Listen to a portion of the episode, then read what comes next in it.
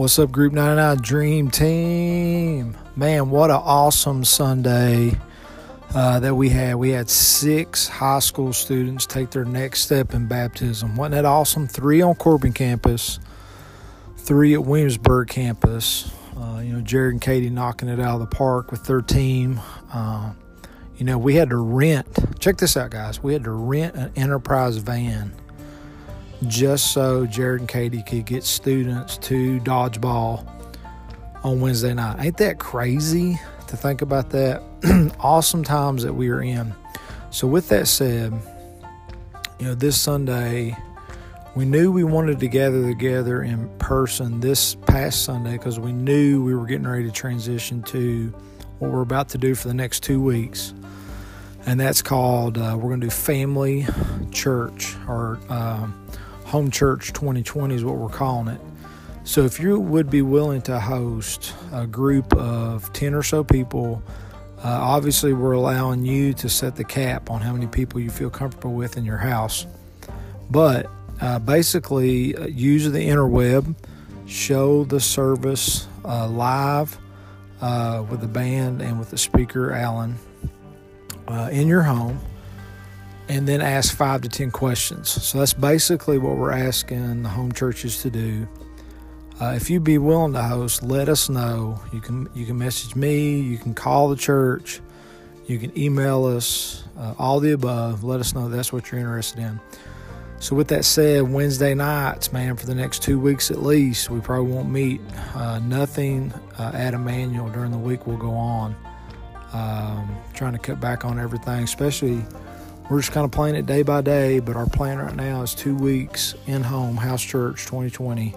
And man, we we we believe this is something that we're going to tell our grandkids about. And I know some of you already have grandkids, so uh, but those of us that don't, we're going to be telling those kids about what we did, how we rose to the occasion, and that we were actually made for this, man. Um, the Kentucky Baptist Convention called and interviewed us today about the students getting baptized when other churches shut down. There was positive in it. People were coming to salvation. People were taking next steps in baptism. They're writing an article about it, and we're going to post it on our Book of Face when they get done with it. But so stay tuned for that. So basically, here's what I want you to do: continue to pray for your student by name every day. Continue to reach out to them and their families, maybe more than you normally do. And then, um, man, just continue to pray and ask for wisdom for the staff. And, uh, you know, again, if you'd be willing to host, we need to know that. Um, and let's try to get students and their families to one of these home churches because uh, that's that's basically our, our focus is going to be for the next two weeks straight is family ministry. And if there are some students who family don't go anywhere, pull them in with you, uh, get them connected with a friend somehow, some way, so that we can continue to feed uh, the church of today uh, through, uh, man, send them some scripture and text.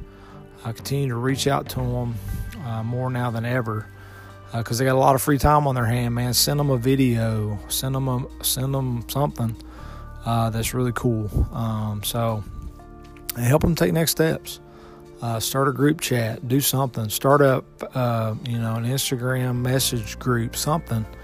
Just continue to keep them on on that. So that's what we're asking from you all. Just continue to pray for us on wisdom and discernment uh, on how to navigate these uncharted waters.